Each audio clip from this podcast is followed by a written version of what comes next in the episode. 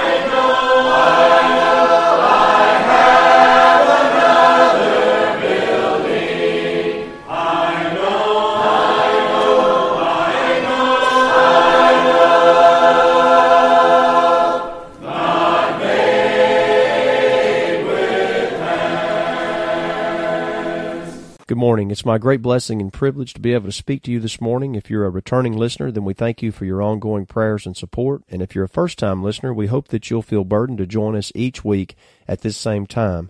We rejoice in the message of salvation by grace alone, and we invite you to come and worship with us. We meet each Sunday morning at 10.30 and on the second and fourth Wednesday nights at 6 o'clock. So come and join us anytime that you can. I would love to hear from you. You can reach me at my email address. It's tim at T-I-M-M-C-C-O-O-L-L-A-W dot com. That's tim at T-I-M-M-C-C-O-O-L-L-A-W dot com. Our website is bethlehempbc.org.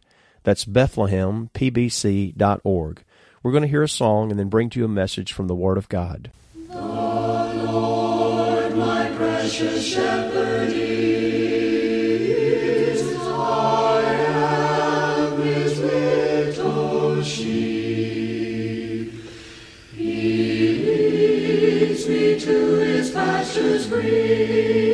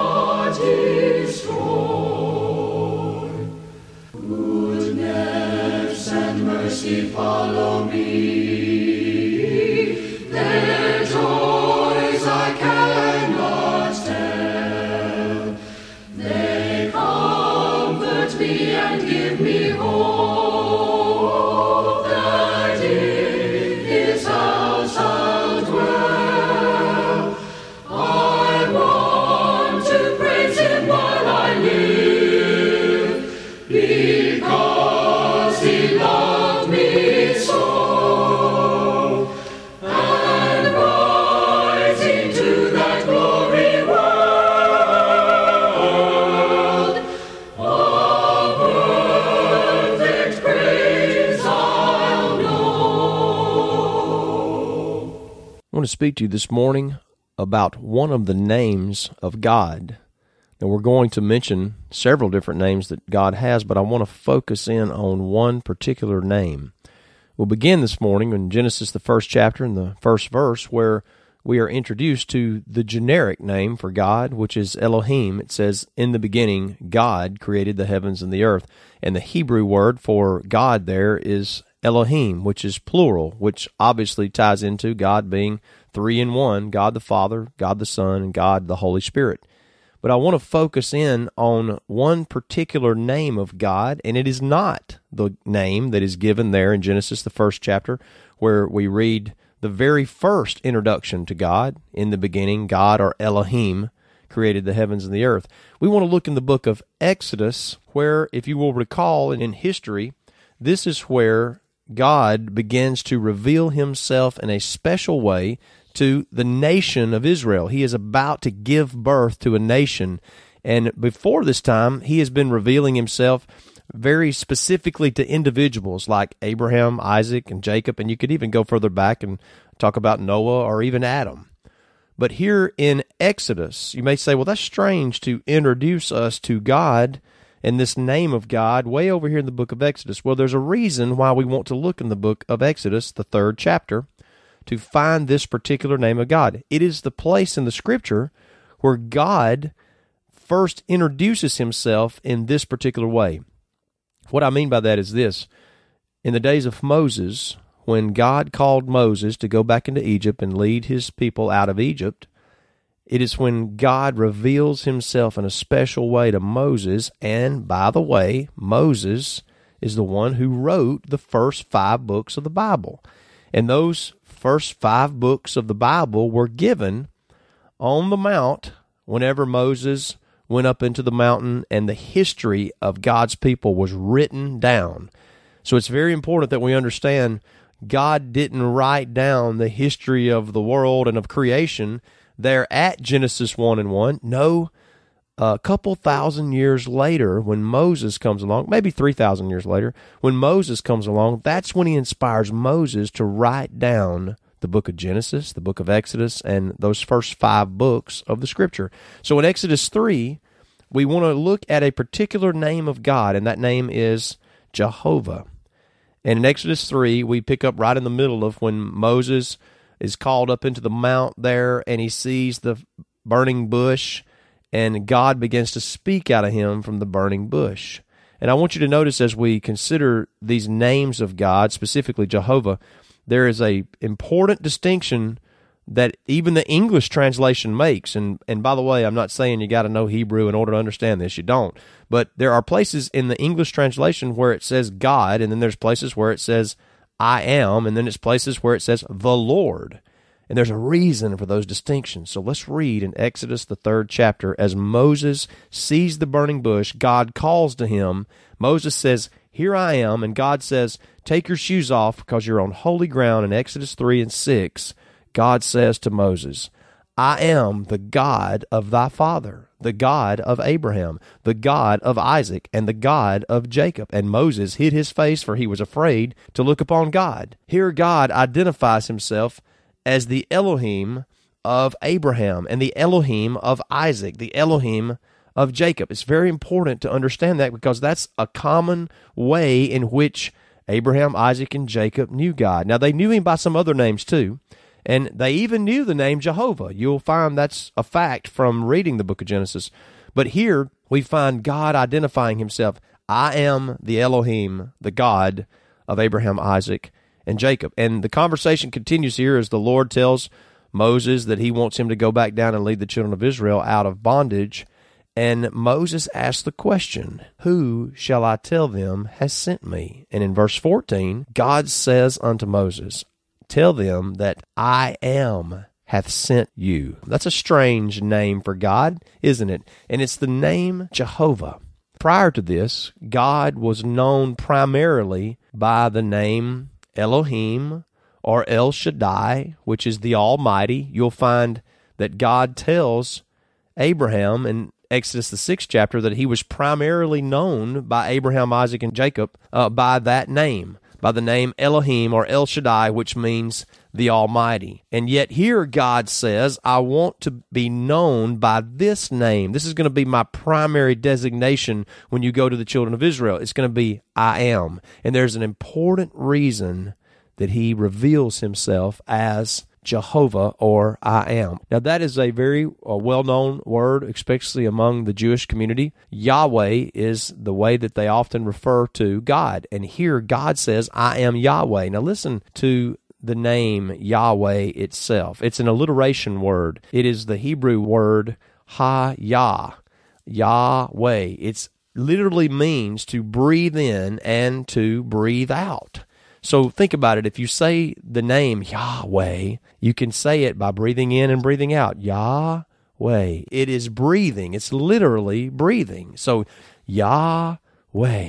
Breathe in, breathe out. It means the self existent one, the breathing one. It means to inhale and to exhale, the one who always breathes. Now, as I said before, God reveals himself primarily by this name. In Exodus, the sixth chapter, notice what the Lord says to Moses. God says to Moses in Exodus 6 and 3 Now shalt thou see what I will do to Pharaoh.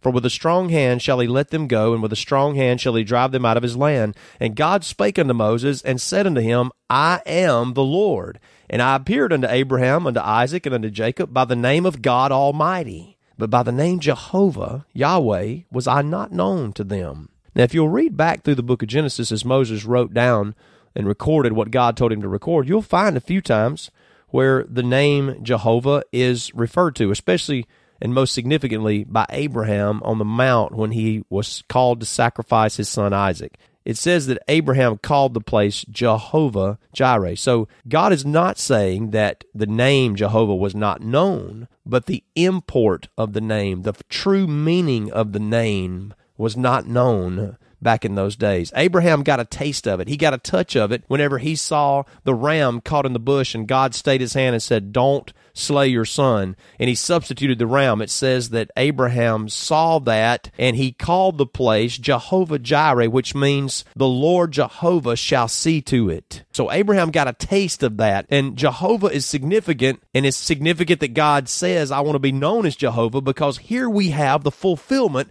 of the promise that God had made to Abraham. He said, My people, your descendants, Abraham, will be slaves. They will be strangers down in a strange land in Egypt for 400 years, and I will bring them out. So now God is fulfilling that promise to bring them out, and He is telling them, I want to be known, I want to be designated as Jehovah or Yahweh, the one who always breathes.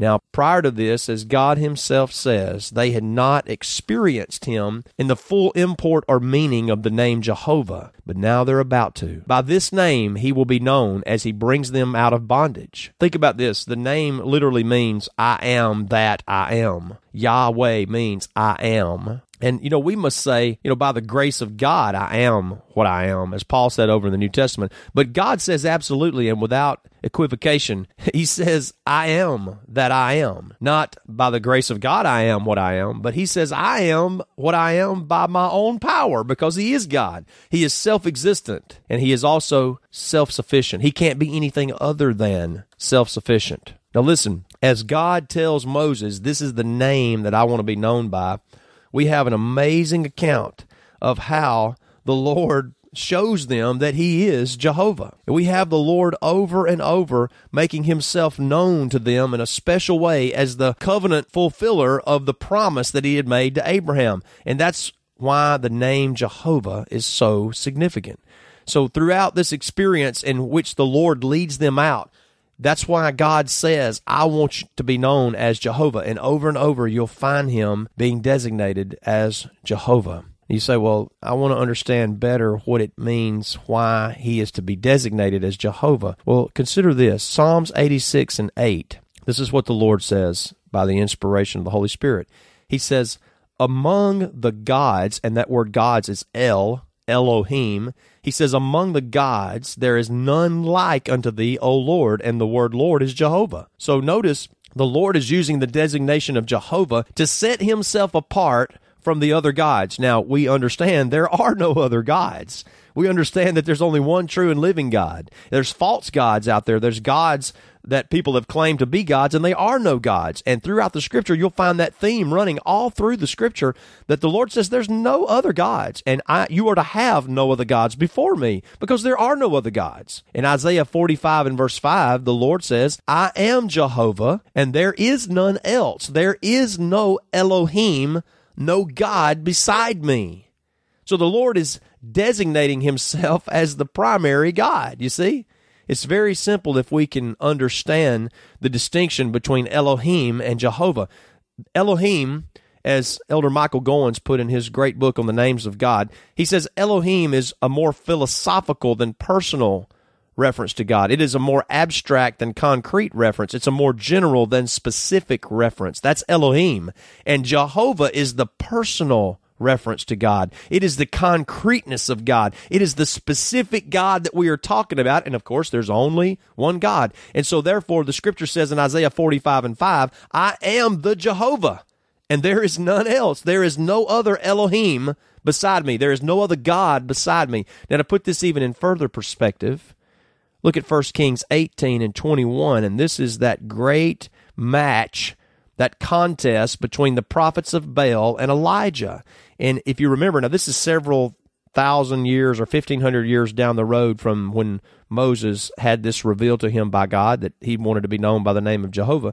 But several years down the road, we have that great contest going on in the days of Elijah where Elijah challenges the prophets of Baal. And we won't go through the whole story there, but I want to pick up what Elijah says to the people because the people are gathered around and they're in suspense and wondering what's going to happen. And in 1 Kings 18 and 21, Elijah says this If Jehovah is Elohim, or as the translation says, if the Lord is God, then follow him. But if Baal be God or be Elohim, then follow Baal. you see, there's a challenge issue there. And Elijah is saying, if the Lord Jehovah is the true God, then follow the Lord Jehovah. But if you find out through this contest that Baal is the Elohim or the true God, then follow him. And of course, we know the result there, don't we? There was only one true and living God that answered by fire from heaven, and it was not Baal. and in verse 39, the people all cry out. They chant before God. They say, Jehovah is the Elohim. The Lord, He is God. Baal is not God, but the Lord, He is God. The Lord, He is God. They chant over and over, honoring the true God, which was Jehovah. So, back to the book of Exodus, we see God explaining to Moses that they are about to come to know the name Jehovah in a special way as he fulfills the covenant promise made to the fathers. Now, think about this. I do not know who my great, great, great, great grandfather was. That's about 400 years ago. I do not know him. And if I came to you and I said, Hey, I want to introduce you to your four times great grandfather. You've never met him, you, you don't know anything about him. Wouldn't that be amazing? For me to come to you and say, hey, look, here's your great times four grandfather. Now, I know that my four times great grandfather probably came from the lowlands of Scotland, and we all want to think, well, we all came from royalty. You know, my my ancestors were princes and princesses. We all want to think that, don't we? But if you go digging in that, you might be surprised at what you would find. I don't really know anything about my four times great grandfather other than the, area that they came from. But wouldn't it be great to sit down and be able to talk to some of your ancestors? And Lord knows we'll do that one day in heaven. But right now, what if you could do that? Well, here is God introducing himself to the people, the nation of Israel that's about to become a nation, and they haven't really known him and who he is or was for the last 400 years. In the days of Joseph, you find God doing some direct communication to the people. But after that, it's just kind of quiet. It kind of reminds you of the days of Malachi leading up to the days of Jesus when Jesus came and God spoke in the flesh to the people in those days. It was silent for about 400 years. And prior to Moses being called to the mount there and seeing the Lord in the burning bush and going back down to deliver the people of Israel, God has really not been known to them. And so here is God introducing himself, and he says, I want to be known by the name Yahweh, the existing one, the eternal one, the one who always breathes. So you see, he says, I want to be known as I am. It doesn't mean I was or I will be, but I am means I always have been and I am now and I ever will be. Past, present, and future. You see, no one can claim that kind of characteristic. You know, ours is a fading glory. According to Isaiah, the 40th chapter, we all fade as a leaf. Our glory is short lived. We're unable to sustain a grip on greatness. You know, there's a silly song out there in country music called I Ain't As Good As I Once Was, but I'm As Good Once As I Ever Was. I think that's a funny song because it, it points to the fact that we can't hold on to greatness. I've always loved the old comeback story, and there were quarterbacks when I was in the 80s, the older men who had been playing for a number of years, and sometimes you'd see them come off the bench and they'd win a game. and it's great and fascinating to see that. You see, but even today, if they're still alive, they're just a shadow of their former self. And that's the way life goes. We're not as fast as we once were when we were in our teens or our 20s. We're not as good as we once were in those days. We don't have as much strength as we did back in those days. I personally, I've been running for a long time. I don't run in marathons or anything like that. The the greatest marathon that I run each day, I try to run is against myself. But I've been running since I was about 14 or 15. And I remember going to college when we came in to report for a football camp in the fall. We would have to make a certain time in the mile and a half. I was with the receivers and the defensive backs, and we'd have to make a certain time. And it was tough to make that time and I barely made it a few times. And I remember a few years later, after I'd been out of college, I was in my late twenties and maybe early thirties, and I thought, you know, I'm going to work back up and get that time again. And I never came close to getting that time. And I thought to myself, how did I ever make that time in the first place? it was so easy seeming to make it back then. I mean, although it was difficult, but I could still make it. And I could even come within a minute of making that time. And then I began to think, well, just coming within a minute of that time is pretty good for my age when I was in my early 30s. He said, we can't hold on to that greatness. We'll just be a shadow of our former selves, but not God. He is never a shadow of his former self, and he is not a work in progress. He is the great I am. In the New Testament, we read Christ in the book of John Several times he refers to himself as the I am. He says, I am the light of the world. Listen to this now. He says, I am the bread of life. I am the way, the truth, and the life. I am the good shepherd. I am the true vine. I am the door of the sheep. Isn't that amazing? He is the great I am, and he came in flesh during those days. John 8 and 58 is quite a mystery because here we have a scene where the Pharisees are railing on Jesus and they're questioning Jesus, and he's giving it back to them. There's no question about it. And he begins to say that he knew Abraham, and they say, You're not 50 years old. How could you know Abraham? And he looks at them in John 8 and 58, and he says, Before Abraham was, I am. He doesn't say before Abraham was, I was. Here he indicates an eternal pre existence. You know, my brother could say, Well, before Tim was, I was, because he was born before I was. But here God says, Before Abraham was, I am. I have an eternal pre existence. That kind of trips our circuit breakers, doesn't it? Omnipresence means that Jehovah is present in all geographical places, all time zones, all of history, and all of the future events that are yet to come. David said in Psalms 139 Such knowledge is too wonderful for me but not until the redemption out of Egypt in the book of Exodus, when he gave the law and he said, Be ye holy, for I am holy, was the full import and meaning of the name Jehovah revealed to Israel. In the Adam Clarke commentary, I like this. He says, Though from the beginning the name Jehovah was known as one of the names of the Supreme Being, yet what it really implied they did not know. But oh my, did they come to know it. Because we read that God made himself known in a very special way as Jehovah, especially even to his enemies. Think about how he made himself known to Pharaoh himself. In Exodus, the fifth chapter, it's very important as we consider the name Jehovah. God says, I want to be known, and you are to refer to me as the I am, as the Jehovah, as the fulfiller of the promises that I have made.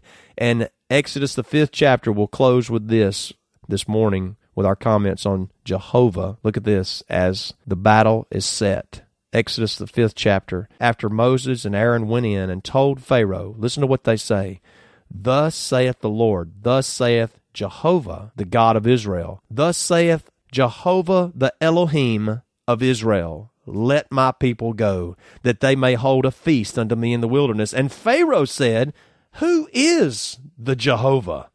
That I should obey his voice to let Israel go. I know not the Jehovah, neither will I let Israel go. And Moses and Aaron said, The Elohim, the God of the Hebrews, hath met with us. Let us go, we pray thee, into the desert, and sacrifice unto the Lord, unto Jehovah Elohim. And here we have the stage set for one of the greatest battles, one of the greatest encounters that ever takes place as God completely, ultimately, and absolutely destroys the most powerful nation in the world just to prove that He is Jehovah, the breathing one, the self existing one. May God bless us to understand that in the name of God, in the name Jehovah, we have the fulfillment of all of the promises, and the great accomplishments of our Lord are contained within that name. And may God be praised for his name, Jehovah.